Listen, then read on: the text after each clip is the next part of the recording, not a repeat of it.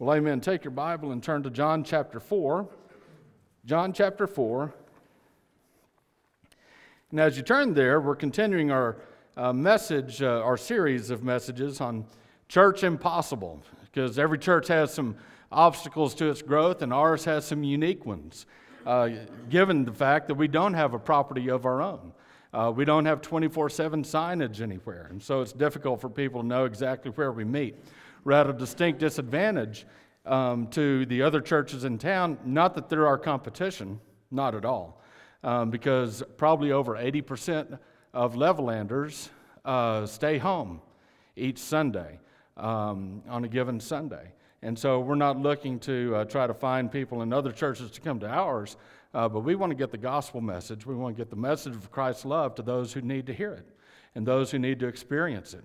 And so, um, you know, last week we, we mentioned some of these challenges no 24 7 campus of our own, no signage. We don't have enough money to just go out and pay cash for one.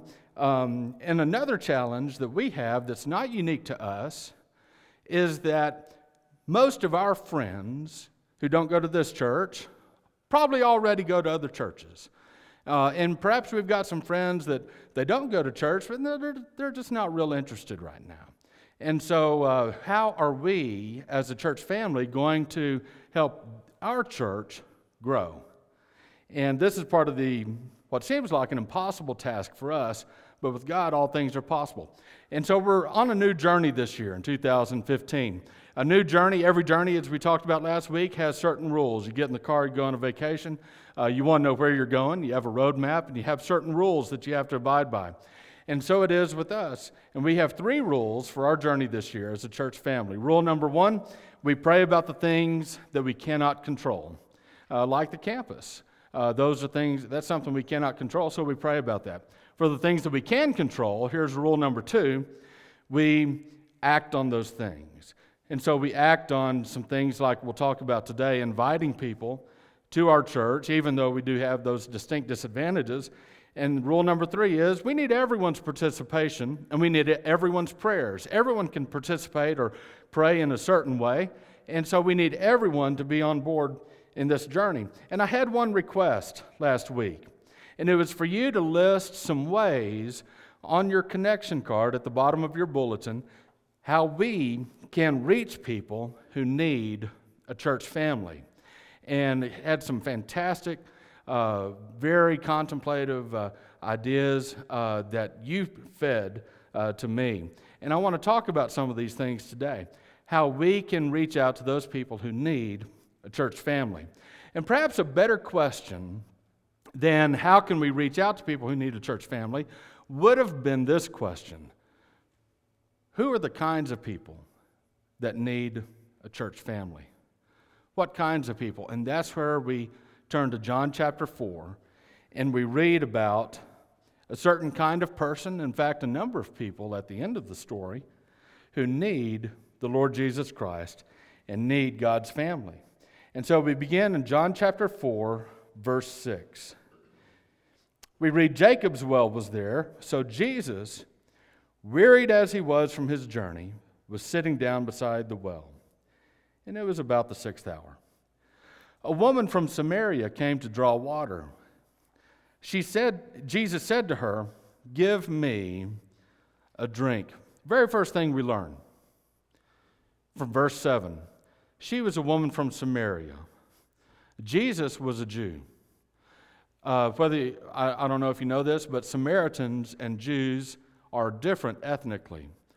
Back many years before Jesus uh, was having this conversation with this woman, uh, the Samaritans were some that had gone off to another land. They were captured and uh, they intermarried with different kinds of people. And now they're back in the land, and there was a lot of great animosity in Jesus' day between Jews who saw themselves as sort of full blooded and Samaritans who uh, Jews considered to be half blooded.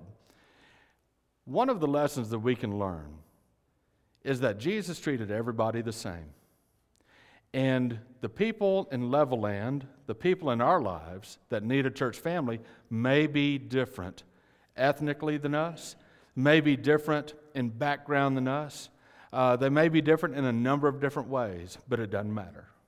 Jesus loves every single person.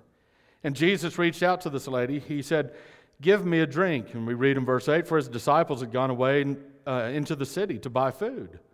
And so it's just Jesus and this woman at the well. The Samaritan woman said to him, How is it that you, a Jew, ask for a drink from me, a woman of Samaria? For Jews have no dealings with Samaritans. Jesus answered her, If you knew the gift of God and who it is that is saying to you, Give me a drink, you would have asked him, and he would have given you living water. The woman said to her, said to him, Sir, if you, ha- you have nothing to draw water with, and the well is deep, where do you get that living water? Are you greater than our father Jacob? He gave us the well and drank from it himself, as did his sons and livestock. Jesus said to her, Everyone who drinks of this water will be thirsty again. But whoever drinks of the water that I will give him will never be thirsty again. The water that I will give him will become in him a spring of water welling up to eternal life. The woman said to him, Sir, give me this water so that I will not be thirsty or have to come here to draw water. This gives us a clue as to the kind of people that need a church family. This woman up to this point, didn't have a clue as to what Jesus was talking about. It was a long way from her village out to the well. And then you have to fill up your buckets of water and carry it all the way back. You know how much water weighs? It's eight pounds a gallon. Water's heavy, you know that. And so here she is, she's filling, has to pump the water herself. She fills up her bucket. She has to walk all the way back. She's just looking for a little bit of relief. She says, Give me this water because this is getting old, coming out to the well to get water all the time. She didn't have a clue about who Jesus was. And that's the kind of person that needs a church family today. People that just don't even know who Jesus is. People who think that the name Jesus is simply a, a curse word. They really don't know who the person of Jesus is or what he can do for them. She said, Give me this water. Jesus replied to her in verse 16 Go, call your husband and come here. The woman answered him, I have no husband. Jesus said to her, You are right in saying, I have no husband, for you have had five husbands, and the one you now have is not your husband. What you have said is true. Here's a woman who's living in sin. She had been from one man to the next. Now, on to her fifth man, and it was not her husband. You know, the kind of people that need a church family, the kind of people that Jesus loves and wants to reach out to, are people that are living in sin today. Anyone like that in Levelland? Absolutely. Yeah. People living in sin, out of their cluelessness, out of their lack of love for God, they don't know the Lord. How are they supposed to love Him? How are they supposed to obey Him if they don't love Him? People need a church family. People need to know the Lord. The woman said to him, Sir, I perceive that you are a prophet. Our fathers worshiped on this mountain, but you say that in Jerusalem is the place where people ought to worship. Jesus said to her, Woman, believe me, the hour is coming when neither on this mountain nor in Jerusalem will you worship the Father. You worship what you do not know. We worship what we know, for salvation is from the Jews. But the hour is coming and is now here when the true worshipers will worship the Father in spirit and truth. For the Father is seeking such people to worship him. God is spirit, and those who worship him must worship in spirit and truth. The woman said to him, I know that Messiah is coming, he who is called Christ. When he comes, he will tell us all things. Jesus said to her, I who speak to you am he. This woman who didn't really, she didn't know the Lord. She had heard about him. She had heard the prophecies that the Messiah would come someday. But it wasn't until this day that this lady understood that she was speaking to the Messiah. She was speaking to the one who would save God's people from their sins. Who are the kinds of people in our lives that need a church family? It's people who need to meet Jesus. It's people who haven't heard the gospel. They need to understand who Jesus is. Verse 27 Then his disciples came back. They marveled that he was talking with a woman, but no one said, What do you seek? or Why are you talking with her? So the woman left her water jar and went away into town and said to the people, Come, see a man who told me all that I ever did. Can this be the Christ? They went out of the town and were coming to him. The disciples had just come from the town. Did they bring anyone to Jesus? No. The woman who just had her life changed, she went into the town and she was able to bring many people to the Lord. How? Because she knew a bunch of lost people. You know the kind of people that need a church family? It's the people that know other lost people. One of the things I mentioned a few minutes ago was that you and I, we, we really don't know a whole lot of lost people. Statistics say it takes about six months after you become a Christian that most of your friends are now Christians. But here's a woman who she knew a lot of people who needed to know.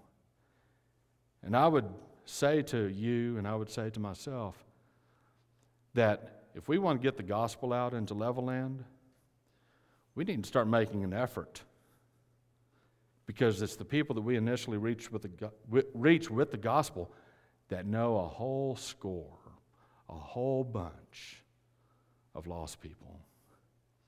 And so we need to do our job. We need to do our task. The kind of people that need a church family are these kinds of people. Verse 31 Meanwhile, the, rab- the disciples were urging him, saying, Rabbi, eat. But he said to them, I have food to eat that you do not know about. So the disciples said to one another, Has anyone brought him something to eat? Jesus said to them, My food is to do the will of him who sent me and to accomplish his work. Do you not say, There are yet four months, then comes the harvest?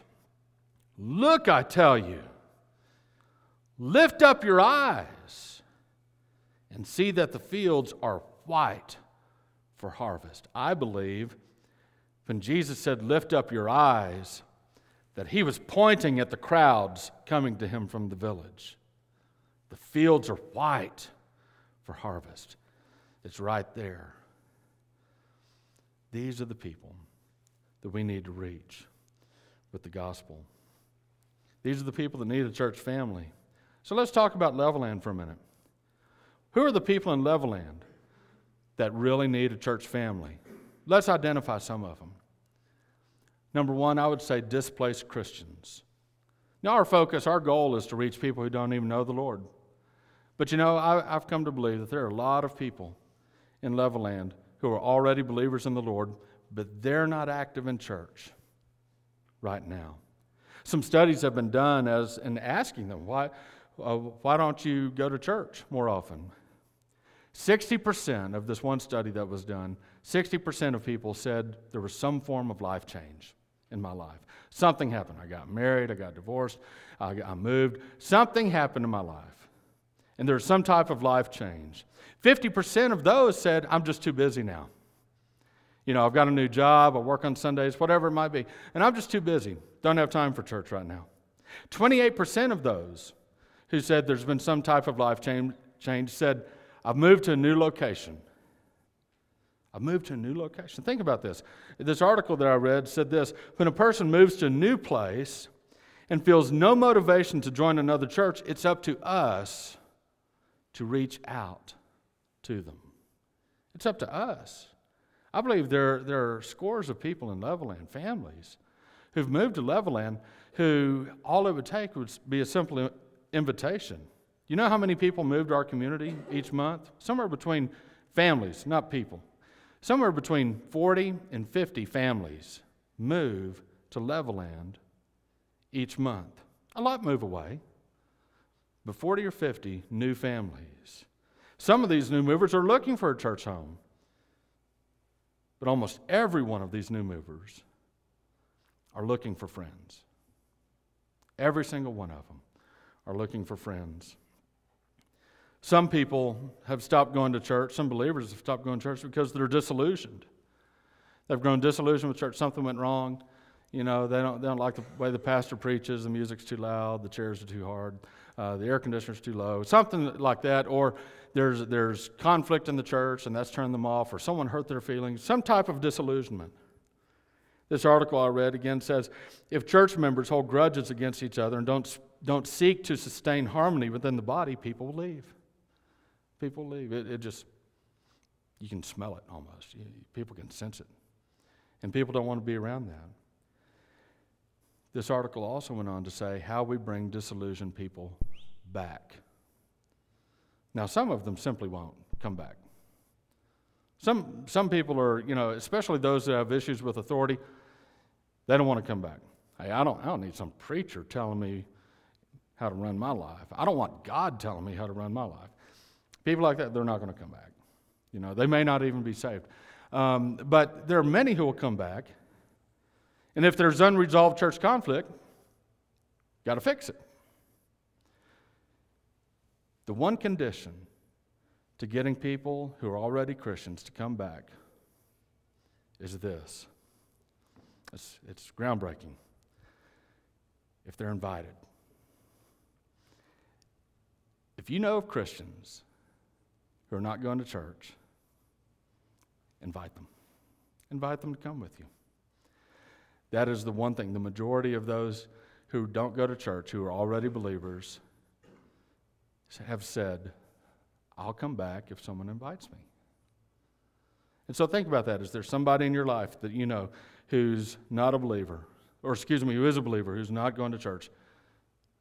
Could you take the time to invite them? Maybe they'll say no. Maybe they'll say yes. Invite them back. The, wheat, the fields are white for harvest. Another group of people in Levelland, SPC students. Someone had mentioned that on the, one of their cards.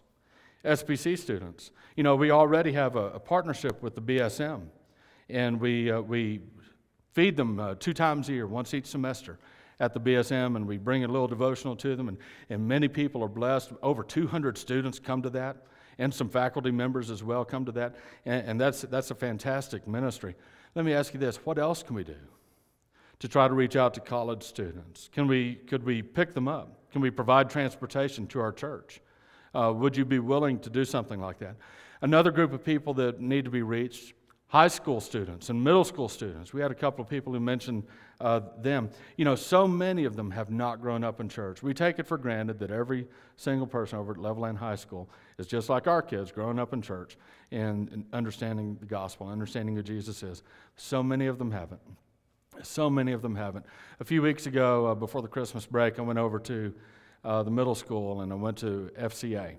And um, uh, our own Reagan uh, Barrera is one of the leaders at the middle school. And uh, absolutely uh, love her for that. She, she's, she's helped lead FCA.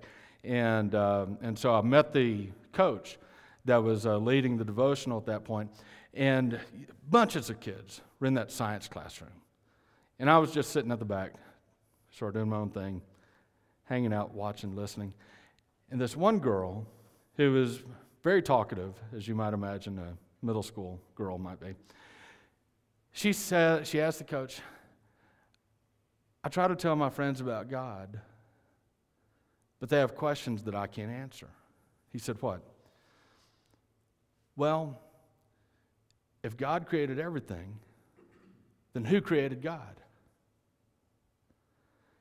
And I didn't know what to say to this guy who asked that question. And the coach looked at me and said, Pastor, you got any help for me? and I talked a little bit about the role of faith.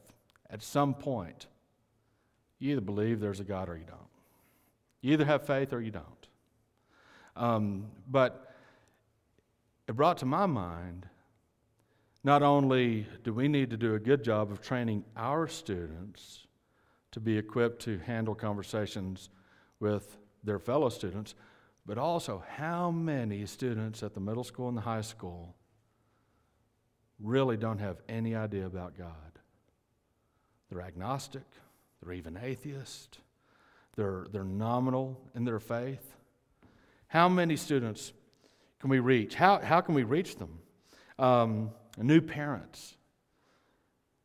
New parents need to be reached in our community. How can we reach new parents? I'd love to get some ideas uh, from some of y'all, especially some of you moms, who y'all understand the burden so much more than us guys, of how could a church reach out and minister to some new moms?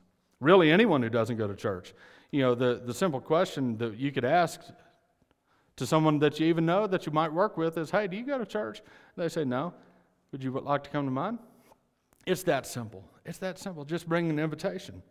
And so I'd ask you, if you would, on that connection card today, as I continue to speak just a little bit, on the back of that, I've got another question for you. And it's essentially this question What are you willing to do? On your bulletin, what are you willing to do? What might you be willing to do?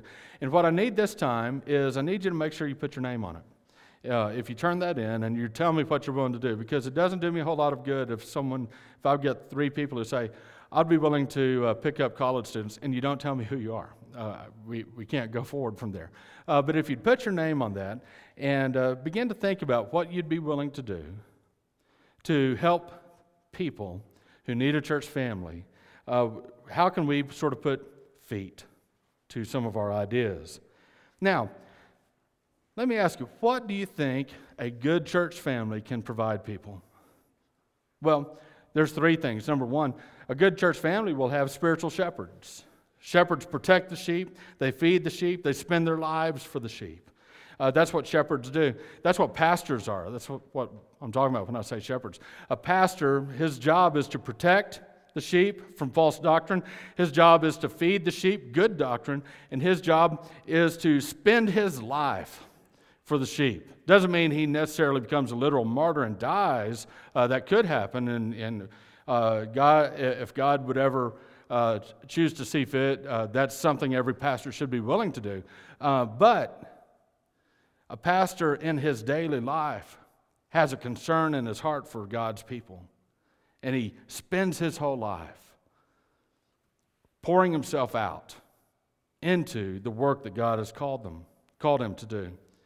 A second thing a church family can provide, a good church family, is friends is friends. You know, and it's not just friendly people. Not just friendly people. There's a difference between friendliness and friends. Friendliness, I can get at the post office. You ever go to the post office and the nice gentleman there, he's always in a good mood. Even when some of the customers there are sort of grumpy, he's in a great mood. Uh, uh, friendliness, I can get at United Supermarket. You walk out and the person walking your groceries out, you know, they're trained to ask you, How's your day today? Look at the weather. You know, they're trained to talk to you a little bit, and sometimes they struggle trying to find out what exactly to say. Friendliness is something absolutely we should provide, and we do provide every time someone comes in the door. It, it warms my heart to see us as a church family greeting them. I, I, I like to see that. We need to continue to do that. And every single last one of us needs to do that. But friends is something more. Friendliness is something you, hi, how you doing? Glad you're here. Bye. And you're done. You're done with that person. Friends, you're not done. Friends, we must learn to become friends with people outside of our circle. And I'm going to address this in more depth in a few weeks. But that's something that God's family can provide spiritual shepherds, friends, and most importantly, love. Love. You think about the amount of love that's out there in the community. You know, we, we've got a couple of people that work in the Justice Department, uh, one here in our, our own county, and uh, one in, in Lubbock, and they see the worst side of humanity. Um, you, the rest of us, we read the police report in the Levelland News. And uh, it's always interesting to read that and some of, the, some of the stuff that goes on, but it's really sad. It's sad to read about the alcoholism. It's sad to read about the fights, the literal fights. It's sad to read about the drug abuse. But I want you to think about that on a family basis. What if your family was yelling and screaming at one another and getting into physical fights with one another? What if your family had an issue with alcoholism? What if your family had drug abuse going on. It's just tearing your family apart. What's lacking in families where there's so much attack from Satan? Love. Love. And I would say that there are families, there are individuals out in Levelland, they need to see what a loving church family looks like. They need to experience the kind of healthy, loving, kind, genuine family that's concerned for one another. And so here's a, here's a tough question for us today. If God loves the people of Levelland, and I think that we would all say that He does, and if the people of Levelland need a church family, then why would God bring them to our church? If God wants the people that He loves that are out there without Jesus, if He wants them to be part of a church family, why would He bring them to our church? Part of the answer is He won't if. If there are unresolved conflicts in our church. Unresolved conflict is a cancer that harms the body of Christ. In this series, we're going to be looking at not only the task that was before us, that was last week, and this week, reaching out to those families, and then we're going to bring it closer and closer to home. We're going to talk about what it means to treat people with hospitality, what it means to worship, what it means for our small groups and our friends there, and so on and so on. We're going to bring it closer and closer to home.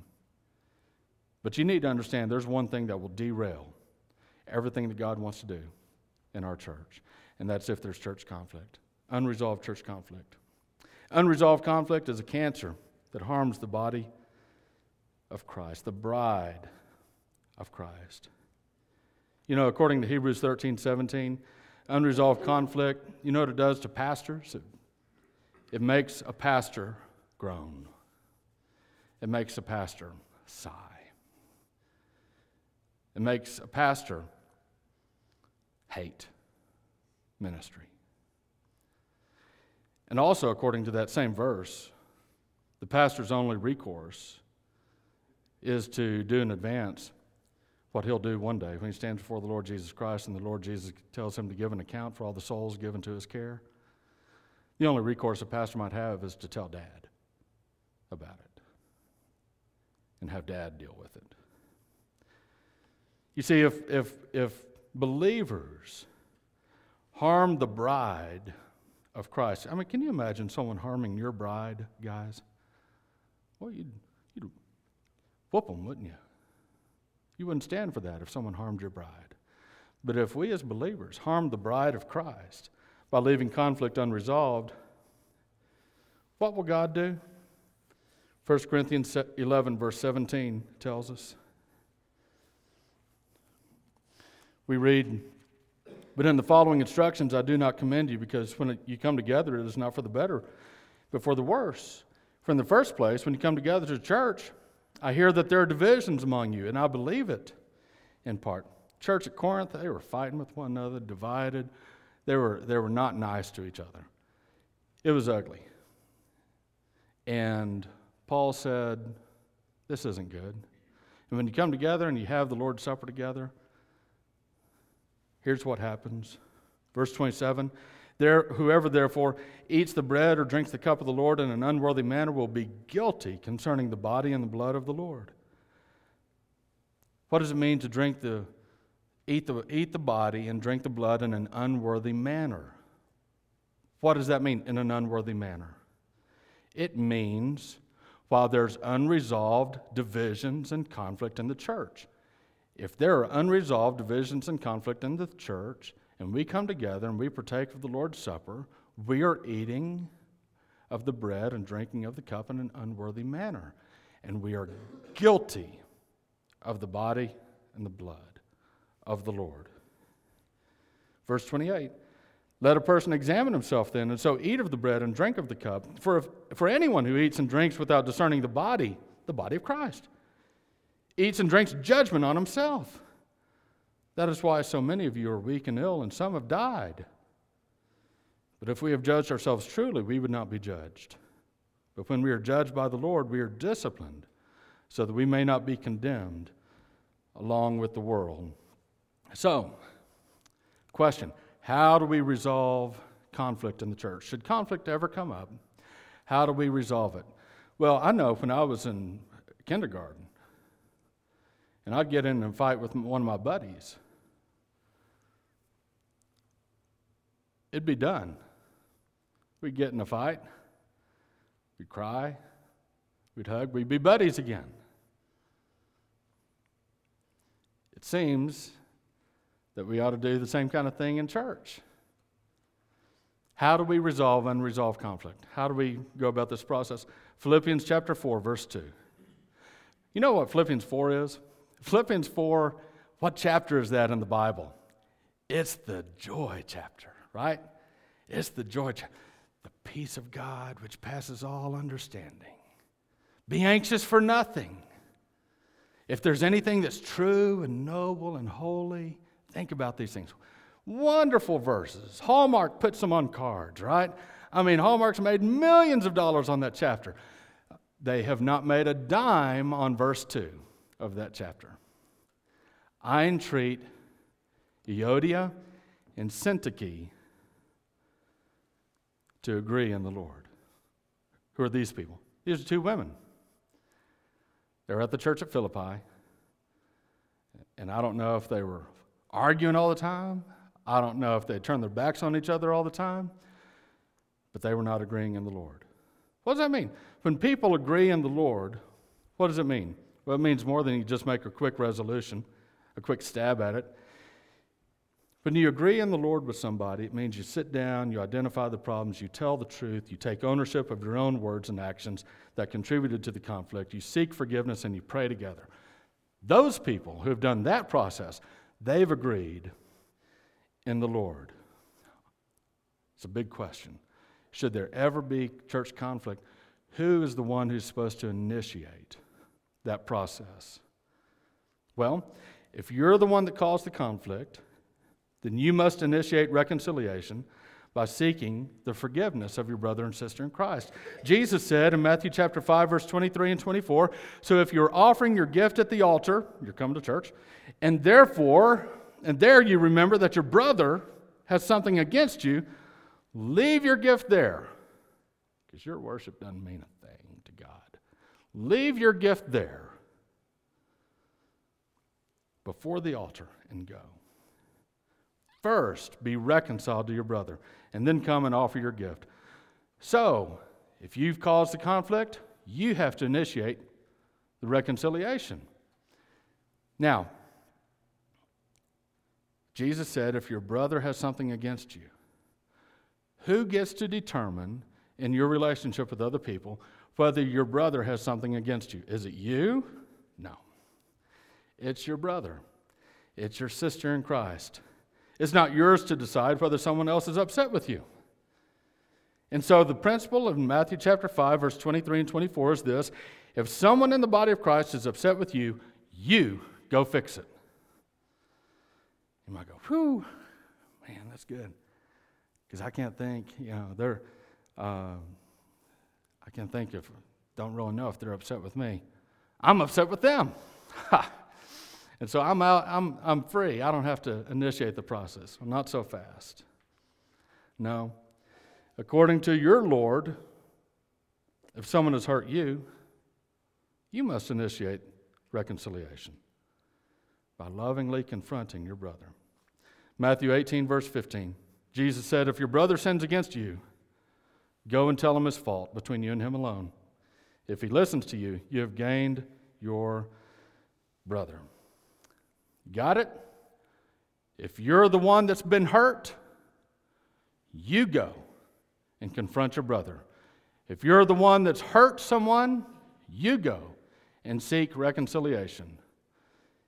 You see, if Jesus is really our Lord, we must not say, but they, it's me. I must initiate the reconciliation process. If Jesus is my Lord, I must now say, the welfare of my brothers and sisters in Christ is my responsibility. I will go and I will listen and I will make things right. See, if our church is a healthy family, God will bring the people that He loves to us in our community. But if our church has unresolved conflict, God won't. God won't. He will, however, deal with those who've harmed His Son's bride.